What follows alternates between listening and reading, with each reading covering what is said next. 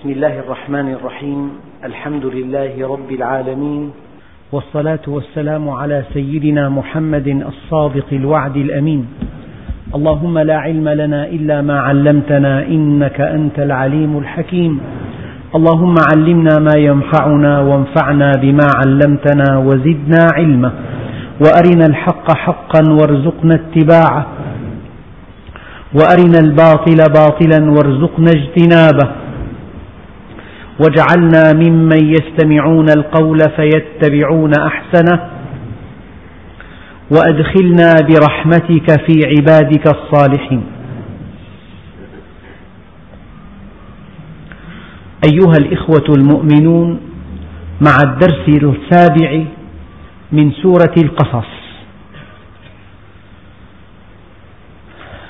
وصلنا في الدرس الماضي إلى قوله تعالى ولقد آتينا موسى الكتاب من بعد ما أهلكنا القرون الأولى بصائر للناس وهدى ورحمة لعلهم يتذكرون.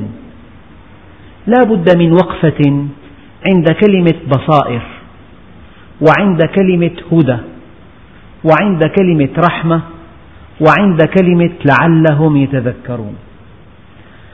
الله سبحانه وتعالى يصف الكتاب الذي أنزل على سيدنا موسى. بل إن هذا الوصف ينطبق على كل كتاب سماوي. خالق الكون خلق الإنسان في أحسن تقويم خلقه ليسعده في حياة أبدية جاء به إلى الدنيا كي يستعد لهذه الحياة الأبدية لا بد من بيان إلهي. لا بد من خطاب إلهي. لا بد من تنوير إلهي. الله نور السماوات والأرض. لا بد من توجيه إلهي. لا بد من دستور إلهي. لا بد من قانون إلهي. الدستور والقانون والتوجيه والبيان والإرشاد والخطاب إنه جوهر كتاب الله عز وجل. جوهره. لذلك ربنا سبحانه وتعالى يقول ولقد آتينا موسى الكتاب. من بعد ما أهلكنا القرون الأولى قوم نوح وعاد وثمود. بصائر للناس. بصائر جمع مفردها بصيرة. مدائن مدينة. وبصيرة على وزن فعيلة. والفعيل صيغة من صيغ مبالغة اسم الفاعل. يعني الشيء الذي يبصر. الشيء الذي يجعلك تبصر. فكأن الله سبحانه وتعالى أنزل على أنبيائه أنزل على رسله الكتاب كي نبصر الحقيقة. مع أن الله سبحانه وتعالى زودنا بعقل متطابق تطابقا تاما مع الكون. خلق الكون وفق سنن. لكل شيء سبب ولكل شيء غاية ولا يتناقض الشيئان. هذه سنة ثابتة من سنن الكون وأودع فينا العقل كذلك.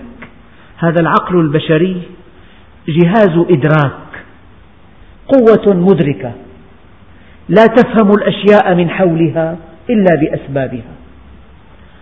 ولا تفهم الأشياء من حولها إلا بغاياتها ولا تقبل التناقض. إضافة إلى أن الله سبحانه وتعالى خلق الكون تجسيدا لأسمائه الحسنى خلق في الكون آيات لا تعد ولا تحصى تدل عليه وأودع فيك العقل وزودك بفطرة سليمة ترتاح إذا عرفت الله وسرت على منهجه. وفوق كل ذلك أنزل على رسله الكتب من أجل أن ترى إن لم ترى بعقلك إن لم ترى بفطرتك إن لم ترى بالحوادث رأيت بالكتاب. كأن الله سبحانه وتعالى نوع مصادر الهدى نوع مصادر الهدى. يمكن أن تصل إلى الله بعقلك ويمكن أن تصل إليه بفطرتك ويمكن أن تصل إليه من خلال استقراء الحوادث ويمكن أن تصل إليه من خلال الكتب التي نزلها على رسله. فلذلك ربنا عز وجل يقول ولقد آتينا موسى الكتاب من بعد ما أهلكنا القرون الأولى بصائر للناس. الكتاب يعينك على أن تبصر يدعوك إلى أن تبصر يجعلك تبصر. بصائر جمع بصيرة وبصيرة على وزن فعيلة مؤنث بصير أي فعيل بمعنى فاعل صيغة مبالغة اسم الفاعل. فإذا عرفت الله عز وجل من خلال هذا الكتاب وعرفت لماذا أنت في الدنيا؟ أين كنت وإلى أين المصير؟ وما مهمتك في الدنيا؟ وما طبيعة الحياة الدنيا؟ ما جوهرها؟ ولماذا خلقت؟ إذا عرفت ذلك كان هذا الكتاب هدى لك في الوسائل. الكتاب أبصرك بالغايات والكتاب هداك إلى الوسائل. بين لك الكتاب كيف تعامل الآخرين؟ كيف تأخذ ما لك ما لك وتعطي ما عليك؟ كيف تتزوج؟ كيف تزوج؟ كيف تبيع؟ كيف تشتري؟ كيف تعامل الناس؟ كيف تتصل بربك؟ بعد أن كان الكتاب بصائر لك في تعريفك بوجود الله وأسمائه الحسنى وحقيقة الإنسان وحقيقة الحياة ولمح عن الماضي ولمح عن المستقبل الآن يعود الكتاب هاديا لك في المنهج التفصيلي. لذلك إن هذا القرآن يهدي للتي هي أقوم لذلك فمن اتبع هداي فلا يضل ولا يشقى.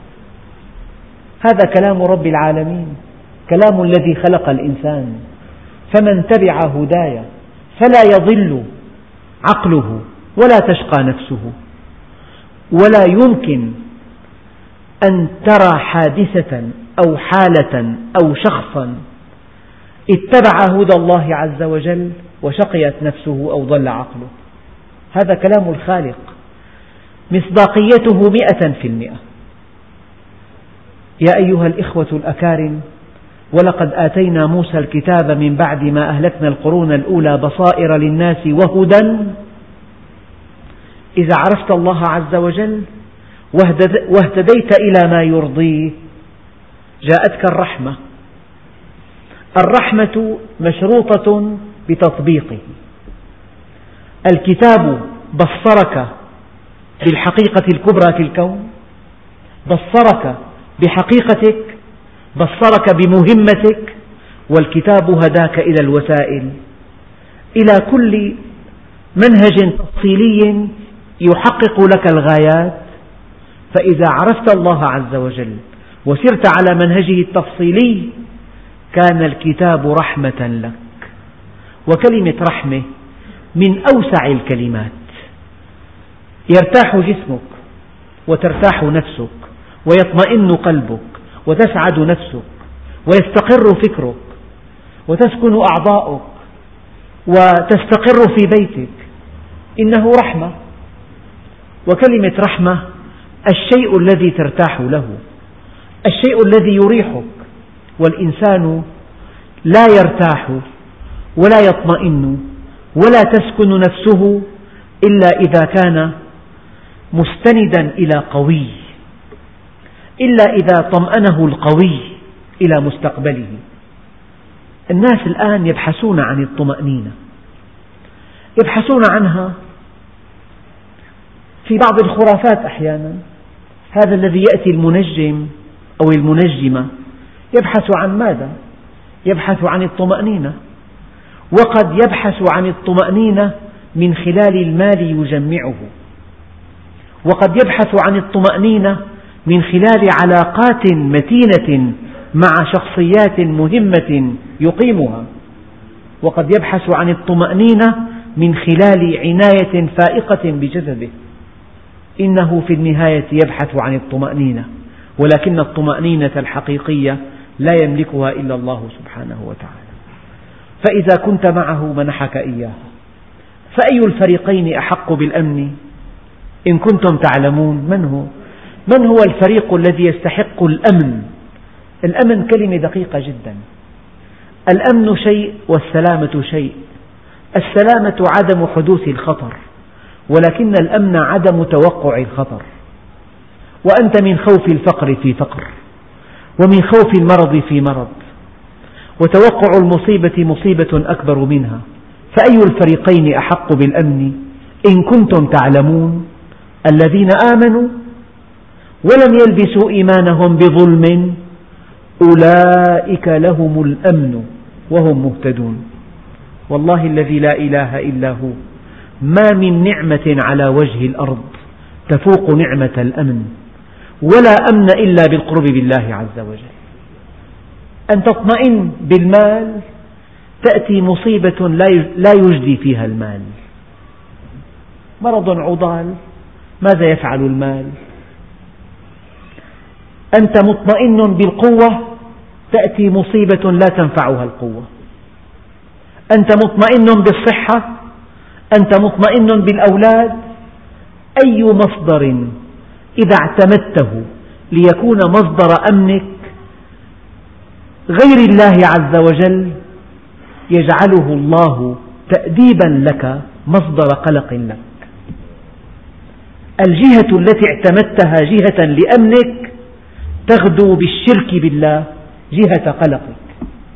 أي الفريقين أحق بالأمن؟ إن كنتم تعلمون.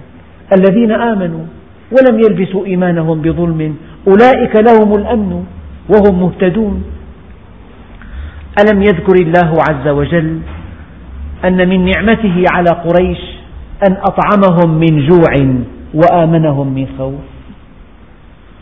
إذا فقدت نعمة الأمن لا ينفع المال ولا تنفع القوة ولا تنفع العشيرة ولا ينفع شيء من هذا القبيل.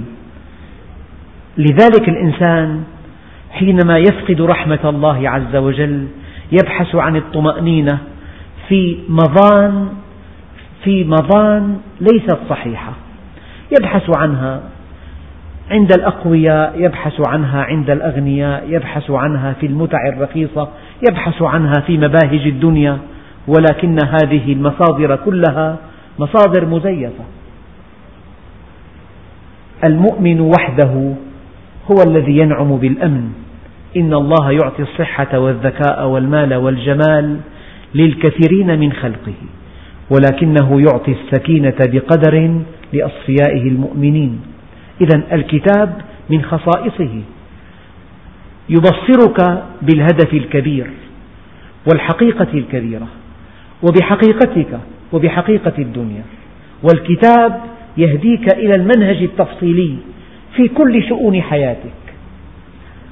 مضافا إليه السنة النبوية لقول الله عز وجل ما آتاكم الرسول فخذوه وما نهاكم عنه فانتهوا.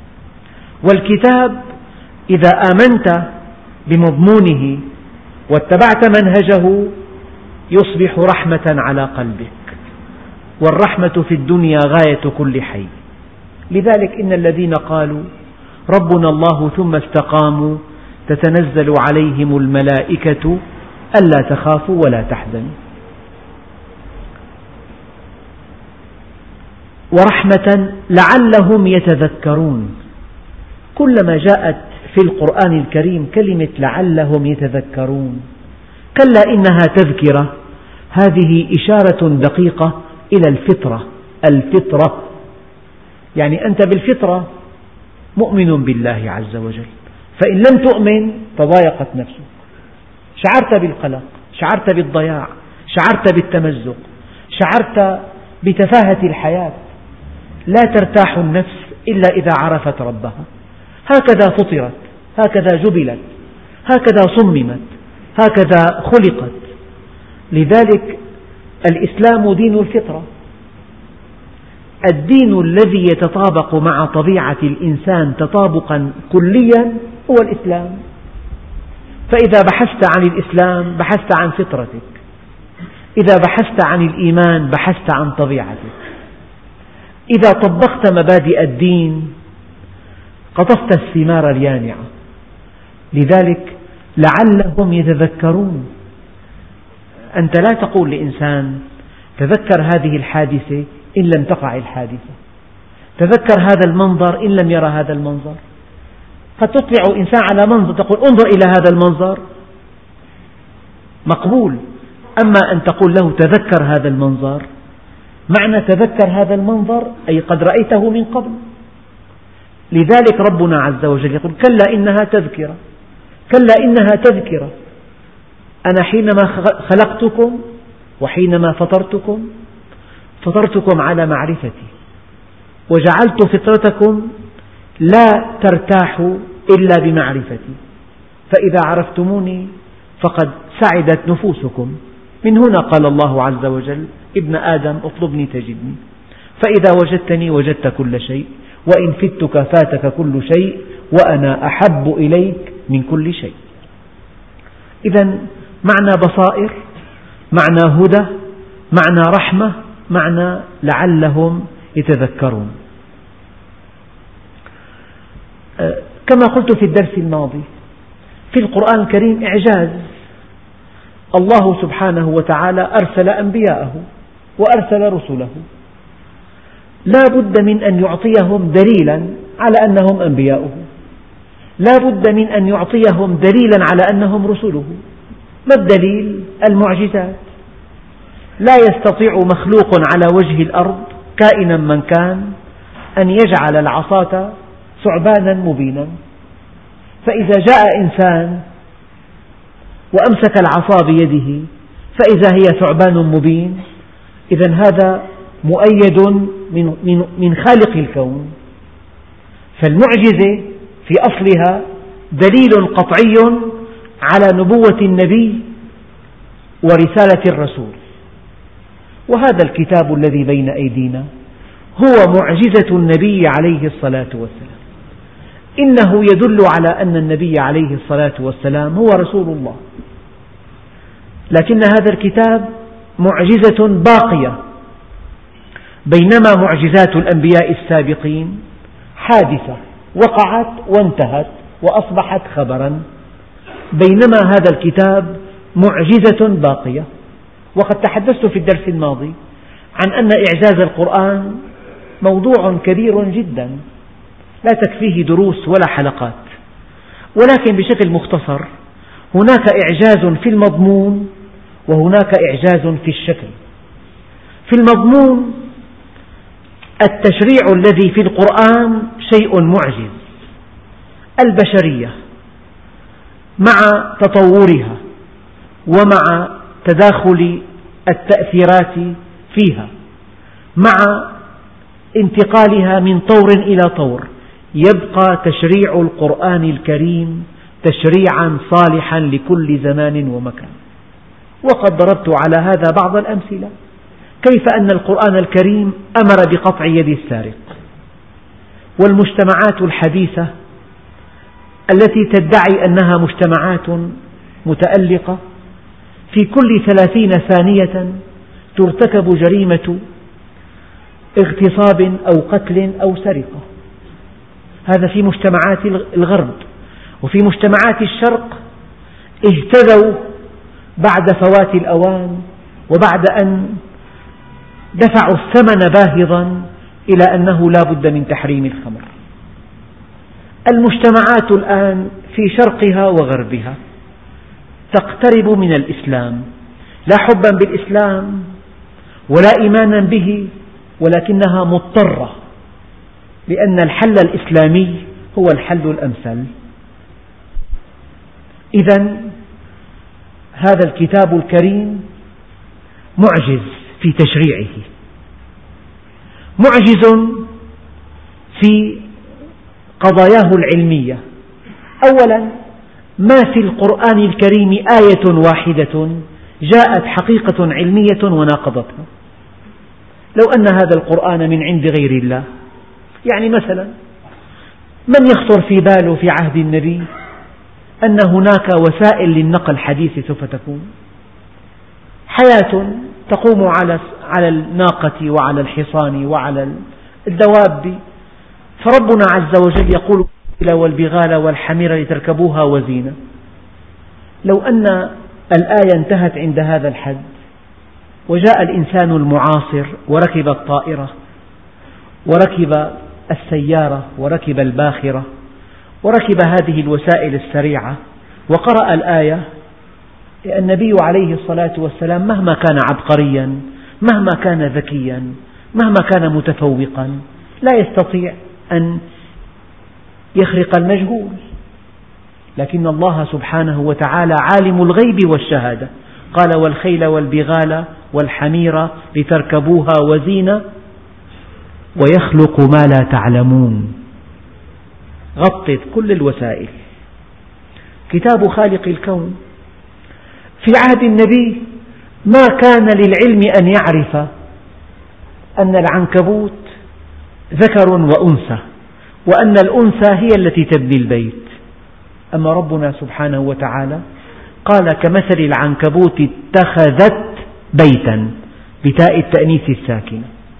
ما كان هذا معروفا على عهد النبي؟ ما كان معروفا على عهد النبي أن الإنسان إذا صعد في الطبقات العليا من الجو قل الضغط وشعر بالضيق الشديد. ومن يرد أن يضله يجعل صدره حرجا ضيقا كأنما يصعد في السماء. هذا من إعجاز القرآن العلمي. ما كان أحد يعرف أن نوع الجنين يحدده الحوين المنوي وأنه خلق الزوجين الذكر والأنثى من نطفة إذا تمنى. ما كان أحد يعرف في عهد النبي أن كل شيء يدور حول نواة. قال تعالى وكل في فلك يسبحون. ما كان أحد يعرف في عهد النبي أن الشمس تجري والشمس تجري لمستقر لها. ذلك تقدير العزيز الحكيم العليم. طبعا المجال لا يتسع لاستقصاء الآيات. أضرب بعض الأمثلة. القرآن طافح بآيات لا حصر لها تبين أن هذه الآيات لا يمكن إلا أن تكون من عند خالق الكون. لذلك قال الإمام علي كرم الله وجهه في القرآن آيات لما تفسر بعد. لما تفسر بعد. إذا في المضمون في إعجاز علمي في إعجاز تشريعي في إعجاز إخباري. القرآن فيه حديث عن غيب الماضي وهذه آيات غيب الماضي. ليست أخبارا عن الماضي فحسب بل إشارة إلى هذا العقل البشري. أن أيها الإنسان فكر هذا النبي الأمي الذي ما قرأ وما كتب وما حصل من ثقافة عصره شيء ولا اتصل عاش في صحراء عاش في البادية. من أين له هذه الأخبار الدقيقة؟ من أين له أن يأتي بأخبار سيدنا موسى مع شعيب وسيدنا موسى مع فرعون؟ من أين له أن يأتي بقصة مريم؟ الصديقة. وما كنت يا محمد بجانب الغربي إذ قضينا إلى موسى الأمر يعني حينما حملناه التوراة التي فيها الأمر والنهي والوعد والوعيد. ما كنت معه أنت؟ فمن أين جئت بهذه الأخبار؟ ألست نبي الله؟ وما كنت من الشاهدين؟ ما حضرت معه؟ المناجاة؟ ولكنا أنشأنا قرونا فتطاول عليهم العمر وما ولكنا أنشأنا قرونا فتطاول عليهم العمر. يعني جاء من بعد سيدنا موسى أقوام وأقوام وأقوام تطاول عليهم العمر. يعني نسوا حظا مما ذكروا به. يعني نسوا كتاب الله. نسوا التوراة التي أنزلت على نبيهم. إذا يقتضي الأمر أن يبعث الله عز وجل في كل حقبة رسولا. في كل حقبة حينما تضيع معالم الحقيقة. حينما يفرغ الدين من مضمونه حينما يغدو الدين طقوسا لا معنى لها. حينما تصبح الديانة شيئا لا مغزى منه يأتي نبي جديد ليجدد للأمة دينها. ولكنا أنشأنا قرونا فتطاول عليهم العمر وما كنت ثاويا. معنى ثاويا أي مقيما. في أهل مدين تتلو عليهم آياتنا ولكنا كنا مرسلين. كلمة ولكنا كنا مرسلين يعني إرسال الله الأنبياء والرسل سنة ثابتة من سننه تعالى. آيات أخرى إنا كنا مبتلين. إنا كنا مبتلين. ولكنا كنا مرسلين. ولكنا كنا مرسلين. يعني تقتضي رحمة الله تقتضي عدالته تقتضي حكمته يقتضي علمه أن يرسل الله عز وجل للناس في كل حين رسولا يرشدهم إلى ربهم. وما كنت بجانب الطور إذ نادينا آيات بعضها يأخذ برقاب بعض. بعضها يؤكد بعضها الآخر. ما في هذا القرآن من أخبار ما فيه من قصص ما فيه من حوادث وقعت في الماضي السحيق في الماضي البعيد. ما كان للنبي عليه الصلاة والسلام أن يعرفها. طبيعته صحراؤه التي عاش فيها بيئته التي نشأ فيها. انقطاعه عن العالم الخارجي. أميته طبيعة المكان الذي نشأ فيه. ما كانت تسمح له أن يطلع على هذه الأخبار. هذا غيب الماضي. وأما غيب الحاضر فكل مؤامرات اليهود التي حاكوها أنبأه الله بها في حياته. تآمر أعداء النبي عليه الصلاة والسلام تآمروا على أن يباغتوه وهو يصلي مع أصحابه فجاءت آيات الصلاة في أثناء الحرب. تكشف نواياهم الخبيثة. عمير بن وهب القصة المعروفة تآمر مع صفوان بن أمية على أن يقتل النبي عليه الصلاة والسلام. لما قدم المدينة قال يا عمير ألم تقل لصفوان كذا وكذا وكذا؟ يعني في السيرة المطهرة وفي القرآن الكريم آيات كثيرة تشير إلى غيب الحاضر وآيات كثيرة كثيرة تشير إلى غيب المستقبل.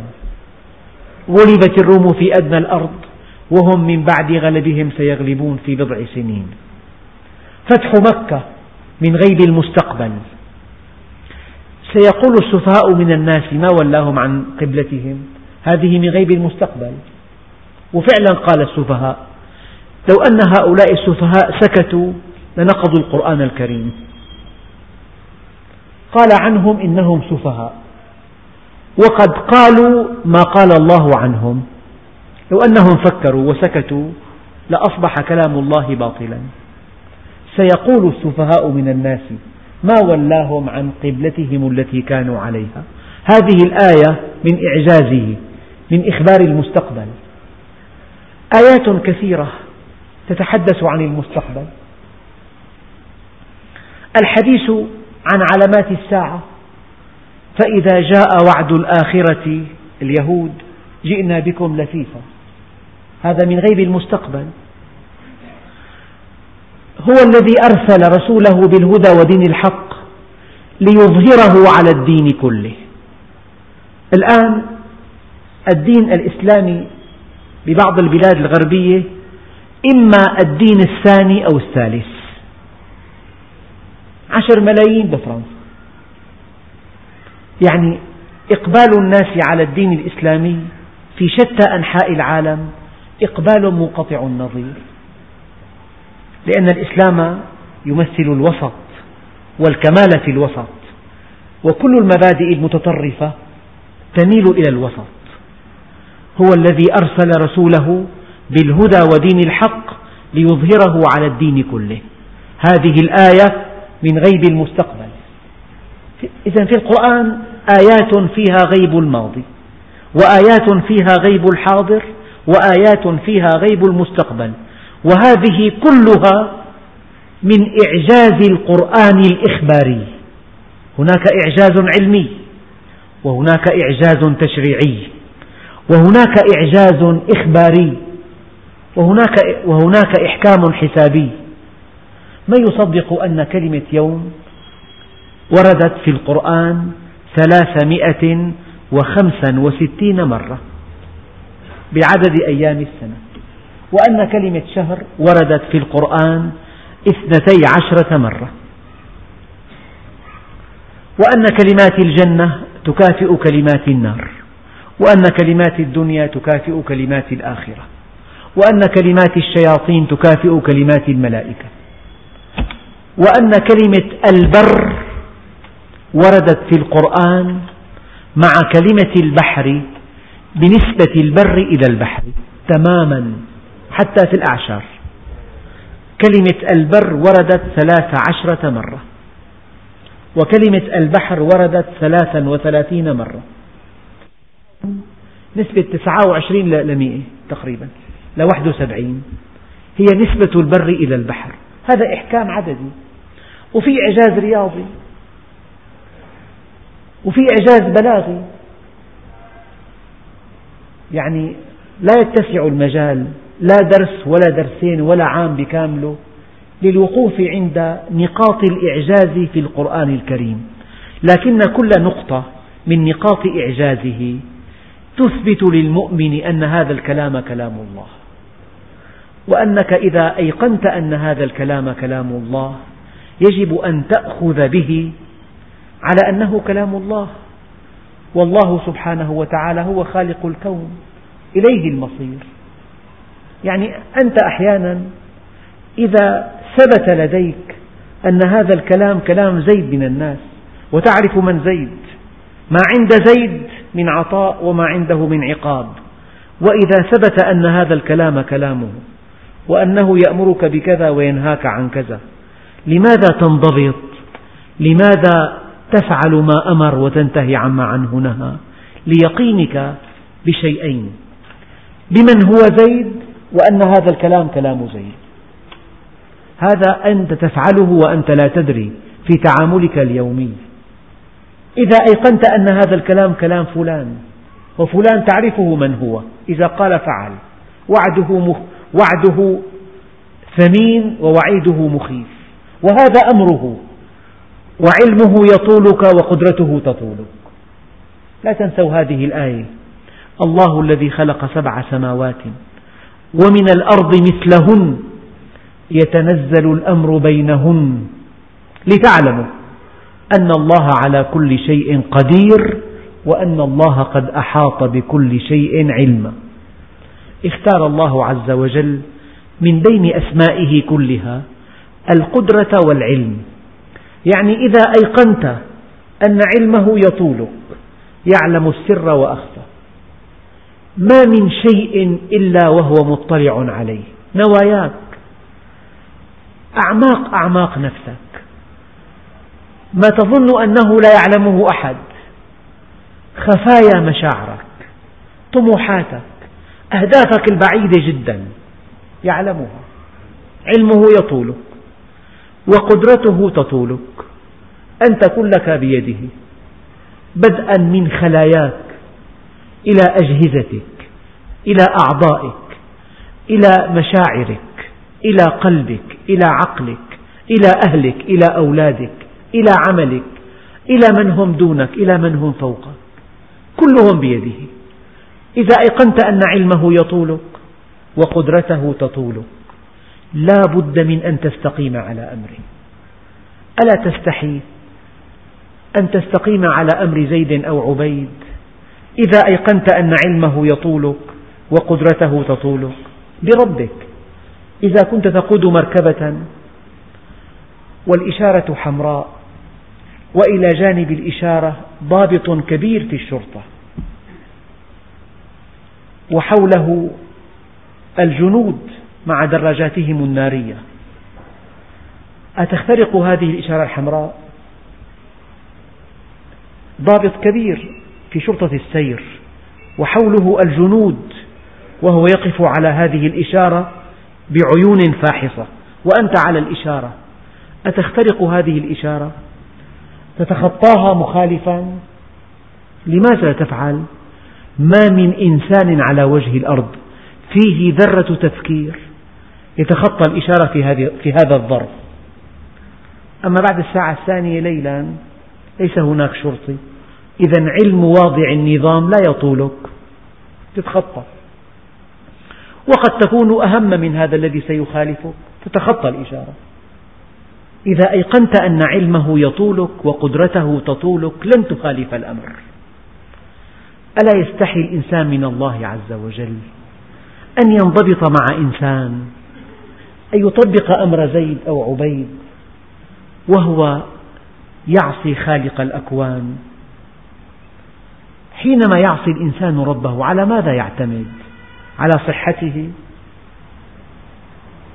حينما يعصي الإنسان ربه على ماذا يعتمد؟ على ماله؟ على زوجته، على أولاده، على مكانته، على وظيفته، على قدرته، كله فارغ، إذا كان الله معك فمن عليك، وإذا كان عليك فمن معك، فلذلك أيها الإخوة الأكارم هذا إعجاز هذا القرآن من عند الله. إذا أيقنت أنه من عند الله لا بد من أن تأخذ مضمونه على محمل الجد. يعني بيقولوا أن الكاتب العظيم هو الذي يؤلف كتابا تقرأه فتبدأ متاعبك. لماذا تقرأه فتبدأ متاعبك؟ لأن هذا الكتاب يضعك عند مسؤولياتك. يبين لك الأخطار. يبين لك يعني لو إنسان يشعر ببعض ببعض المشاعر في في صحته فالتقى طبيبا بارعا وقال له هذه الأعراض بدايات لمرض خطير. لا ينام الليل لا ينام الليل.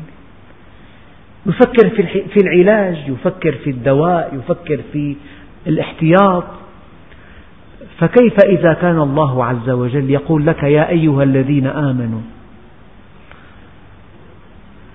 قوا أنفسكم وأهليكم نارا وقودها الناس والحجارة عليها ملائكة غلاظ شداد لا يعصون الله ما أمرهم ويفعلون ما يؤمرون. أمر إلهي قوا أنفسكم وأهليكم نارا. أنت لست مأمورا أن تتقي النار وحدك. أن تتقي النار مع أهلك مع زوجتك مع أولادك مع بناتك. لا. يعني أيها الإخوة المؤمنون كلما عرفت الله عز وجل معرفة أعظم كلما عرفت خطر كلامه. قد يأتيك أمر أمر معين التوقيع فلان عريف سبعة. هذا الأمر لك منه موقف. فإذا كان ضابط ملازم فلان لك موقف آخر. إذا كان ضابط ركن لك موقف ثالث. إذا كان مرتبة عالية جدا وأنت جندي عنده لك موقف رابع. وإذا كان أعلى رتبة في الجيش وبإمكانه أن يعني يفعل بك ما يفعل وأن يعطيك ما يعطيك. فكلما علت الرتبة في التوقيع كلما كان لك موقف آخر. فإذا كان الأمر من خالق الكون من الذي إليه المصير. إن إلينا إيابهم ثم إن علينا حسابهم ربنا عز وجل يقول للنبي عليه الصلاة والسلام ذرني ومن خلقت وحيدا. هذا الإنسان يا محمد إن لم يستجب لك دعه لي. دعه لي. أنا أعرف كيف أداويه. أنا أعرف كيف أجعله يندفع إلى بابي عقب مصيبة مرة. فيا أيها الإخوة الأكارم والله الذي لا إله إلا هو. ما منا واحد إلا وهو على الله غالي. ما منا واحد إلا وهو مطلوب من الله عز وجل. فإما أن تأتيه مسرعا بمحض اختيارك وإما أن يسوقك الله إليه مسرعا. البطولة أن تأتيه وحدك مسرعا. البطولة أن تأتيه وحدك مسرعا. وأنت قوي وأنت صحيح وأنت غني وأنت معافى. من دون مصيبة من دون مرض من دون مشكلة. نعم. هذا كله في مضمون في إعجاز القرآن من حيث المضمون. أما إذا انتقلنا إلى إعجازه من حيث النظم والشكل فحدث ولا حرج. هذا موضوع يحتاج إلى اختصاص يعني يحتاج إلى درس خاص. نظم القرآن الكريم طريقته في في تبليغ الأمر طريقته في النهي طريقته في العرض نظمه للكلام التقديم التأخير. كيف ربنا عز وجل يعدل عن الخبر للإنشاء؟ وعن الأمر للوصف. وكيف ينتقل من المخاطب للغائب؟ وكيف في الآية الواحدة يخاطب العقل والقلب معا؟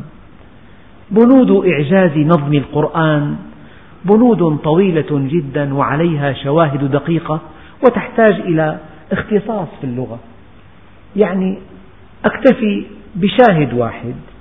يوضح لكم بعض ما في كتاب الله من إعجاز.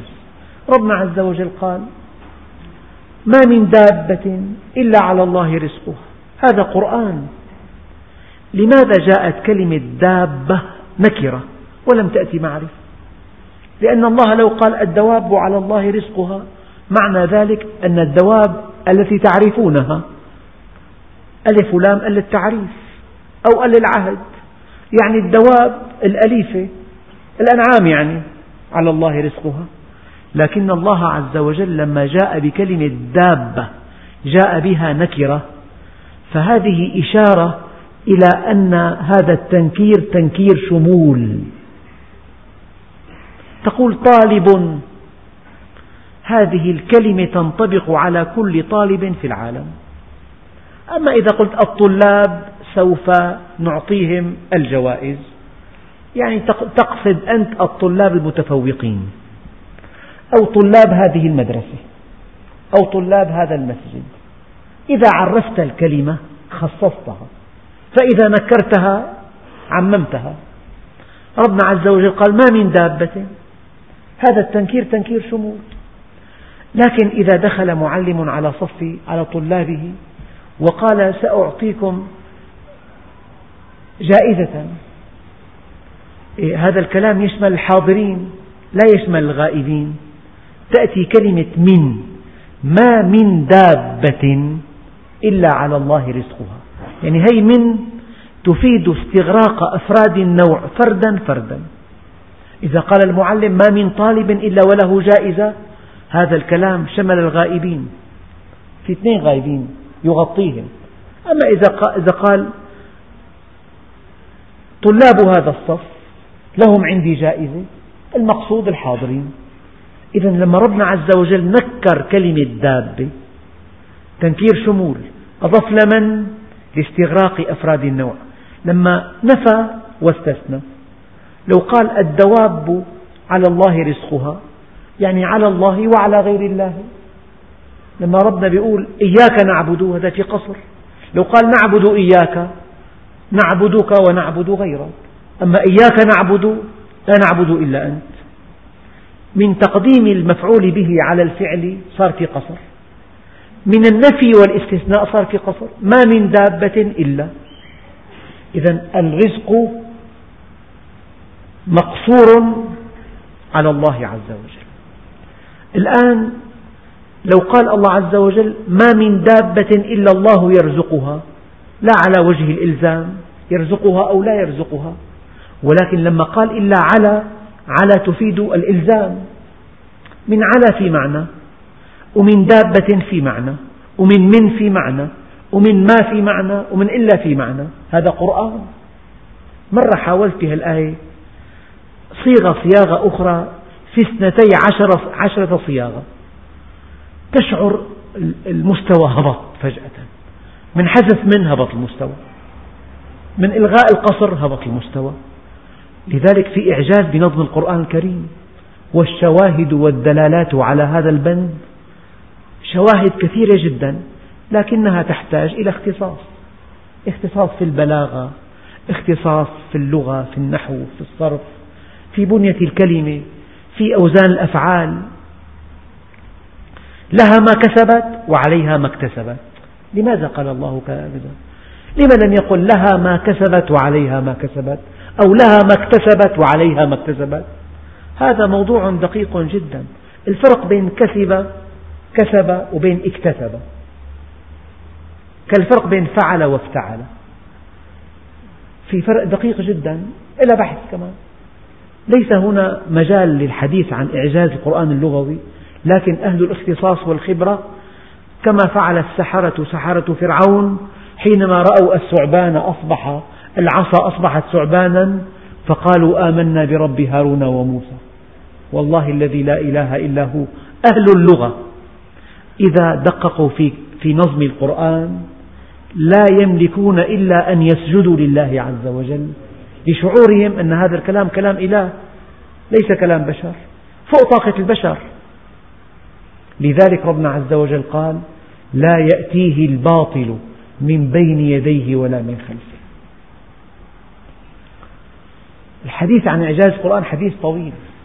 أعطيكم مقتطفات نماذج على سبيل المثال لا على سبيل الحصر والقصر. وما كنت بجانب الطور إذ نادينا ولكن رحمة من ربك لتنذر قوما ما أتاهم من نذير. يعني هذا القرآن رحمة من الله عز وجل. من ربك. لقومك يا محمد. لتنذر قوما ما أتاهم من نذير من قبلك لعلهم يتذكرون. هذه هي الفطرة. أيها الأخ الكريم وقفة قصيرة الإنسان لو لم تكن فطرته كما هي عليه لو لم تكن فطرته عالية فعل السوء ارتكب المعاصي اعتدى أكل مالا حراما. اعتدى على أعراض الناس. لو لم تكن فطرته عالية ما شعر بشيء. ما شعر بوخز الضمير ولا بالانقباض ولا بالضيق ولا بالشقاء. بقي مقيما على معاصيه حتى الموت. ولكن رحمة الله عز وجل تتمثل بهذه الفطرة التي فطره عليها. فطرة عالية. هذه الفطرة كلما حاد عنها ضاقت نفسه. انتقل إلى بلاد الغرب حيث لا دين ولا خلق ولا شيء من القبيل. قرأنا في علم النفس أن الشاب إذا فعل شيئا منكرا شعر بحالة اسمها الكآبة. الشعور بالكآبة ما هي الكآبة؟ الكآبة الآن هي مرض نفسي خطير. الإحساس بالكآبة هو تأنيب الضمير. في مرض اسمه الهستيريا الناس بيستخدموا كلمة هستيريا بمعنى واحد مجنون يعني. أما هذا مصطلح بعلم النفس دقيق. الهستيريا شلل عضوي لسبب نفسي. شلل عضوي لسبب نفسي. بيرووا بكتاب علم النفس شاهد عليها أنه طبيب شاب كان في زيارة مريض متقدم في السن. له ابنة شابة. يعني وضع يده على جسمها وهذه خيانة لمهنة الطب. أصيبت يده بالشلل لشعوره بالذنب. وهذا يعالج نفسيا. شلل عضوي كامل. مرده شعور بالذنب. هي الفطرة هي الفطرة جندي في المعركة شاهد آخر. كان بإمكانه أن ينقذ رفيقه من الموت. لم يفعل. أصيب بالشلل. هذا المرض اسمه هستيريا. مرض أساسه الشلل العضوي لأسباب نفسية. لو فحصت الأجهزة العصبية سليمة العضلات سليمة مراكز التنبه سليمة كل شيء في الإنسان سليم لكن نفسه المذنبة ليست سليمة. هي السبب. موضوع الفطرة موضوع دقيق جدا. وأنت ما بترتاح إلا بس تستقيم على أمر الله. ما دام في خلل ما دام في كذب بحياتك مع الكذب في انقباض. ما دام في نفاق في انقباض. ما دام في تقصير في العبادات في انقباض. لو أن الإنسان استيقظ بعد طلوع الشمس. ما أحد علم بهذا. بحس بانقباض. كأنه فعل ذنبا كبيرا. إذا صلى الفجر بشكل أو بآخر في وقت الفجر وعاد إلى النوم يستيقظ بعد أن صلى الفجر في وقته براحة. هذه الفطرة. إن قالت لك أمك أنا متألمة يا بني عندك دواء. إذا قلت لها إذا قلت لها والله الأمور الآن صعب من الدواء الساعة اثنتين بالليل. قالت لك ماشي الحال. سكتت. هل ترتاح إذا نمت في فراشك؟ وتعلم أنت أن هناك صيدليات مناوبة.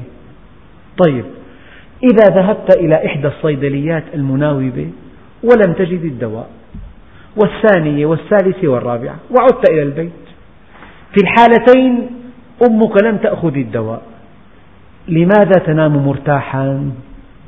فعلت الذي عليك. خلاص ارتحت الذي عليك فعلته. الدواء ما, ما تأمن.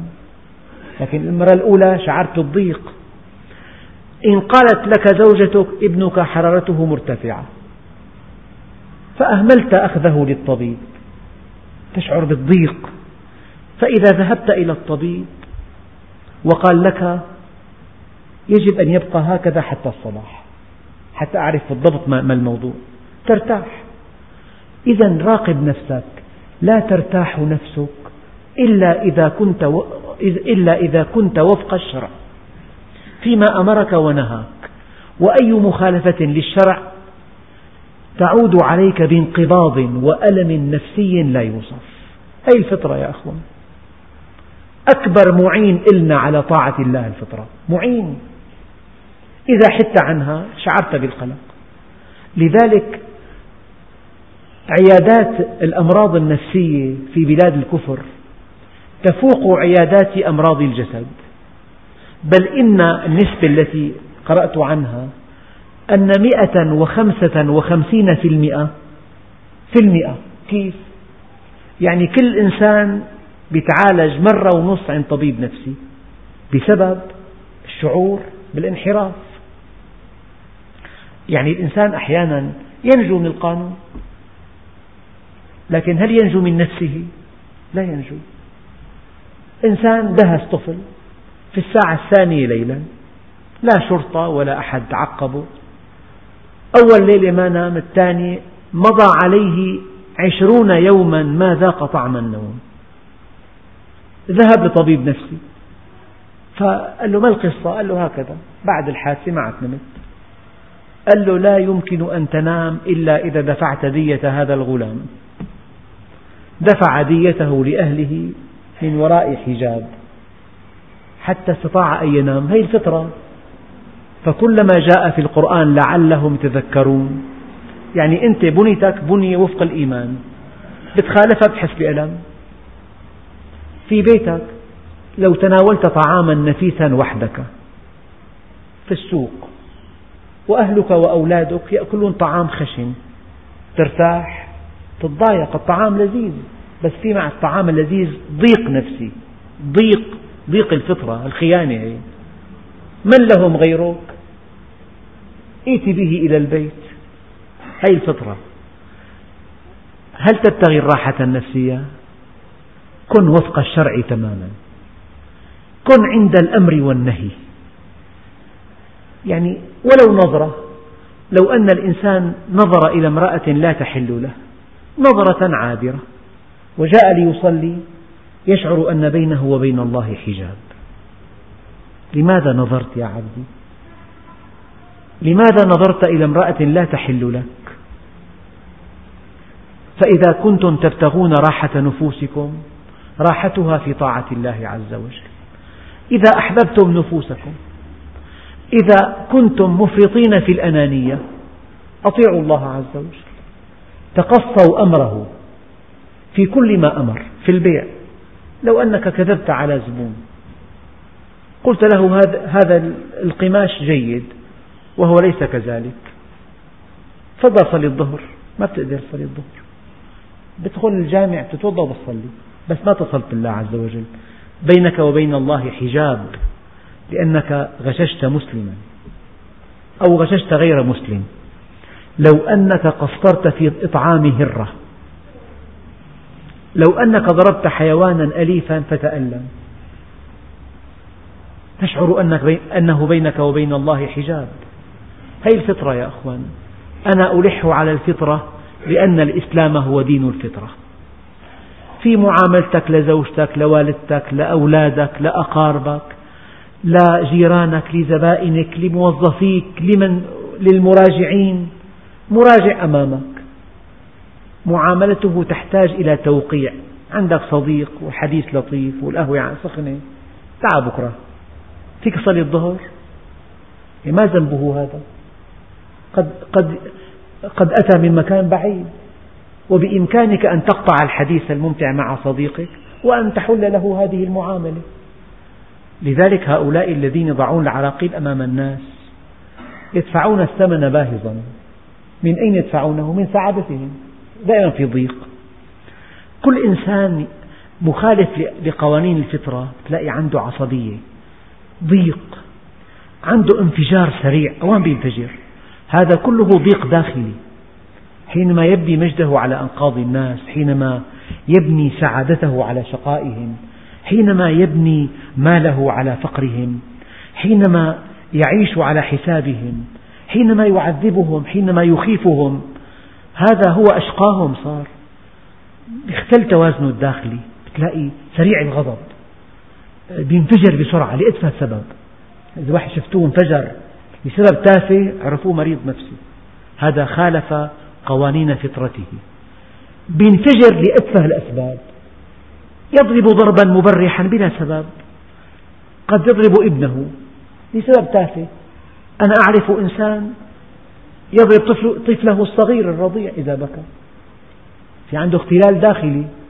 هذا الاختلال من مخالفة قوانين الفطرة. فيا أيها الإخوة الأكارم السعادة كل السعادة في طاعة الله عز وجل. تقطف ثمارها في الدنيا قبل الآخرة. يعني هناك من يقول إن الأبرار لفي نعيم. وإن الفجار لفي جحيم يصلونها يوم الدين. أما النعيم مطلق. إن الأبرار لفي نعيم. بدون تحديد. في الدنيا في نعيم. وإن الفجار لفي جحيم يصلونها يوم الدين. في إشارة بالقرآن أن النعيم مستمر. إذا كنت مع قوانين الفطرة إذا كنت مع أمر الله فأنت في نعيم. نعيم داخلي. لذلك في قلب المؤمن من سعادة لا يعرفها إلا من ذاقها. لو قسمت على أهل بلد لكفتهم. ما هي السعادة؟ أنه وفق أمر الله ونهيه. منسجم مع كتاب الله عز وجل. لا كذب ولا غيبة ولا نميمة ولا نظرة ولا قرش من مال حرام ولا استعلاء ولا كبر ولا آه، نفاق أبدا. منضبط في سمعه وبصره ولسانه وكسب المال وإنفاق المال وفي بيته مع أهله مع أولاده. كلما كنت أكثر انضباطا كلما كنت أكثر سعادة. هي على كلمة لعلهم يتذكرون أكثر القرآن الكريم أكثر آياته أكثر آياته. تأتي كلمة لعلهم يتذكرون كلا إنها تذكرة. بقي الآية الدقيقة ولولا أن تصيبهم مصيبة بما قدمت أيديهم فيقولوا ربنا لولا أرسلت إلينا رسولا فنتبع آياتك ونكون من المؤمنين. فلما جاءهم الحق من عندنا قالوا لولا أوتي مثل ما أوتي موسى أولم يكفروا بما أوتي موسى من قبل. قالوا سحران تظاهرا وقالوا إنا بكل كافرون والحمد لله رب العالمين.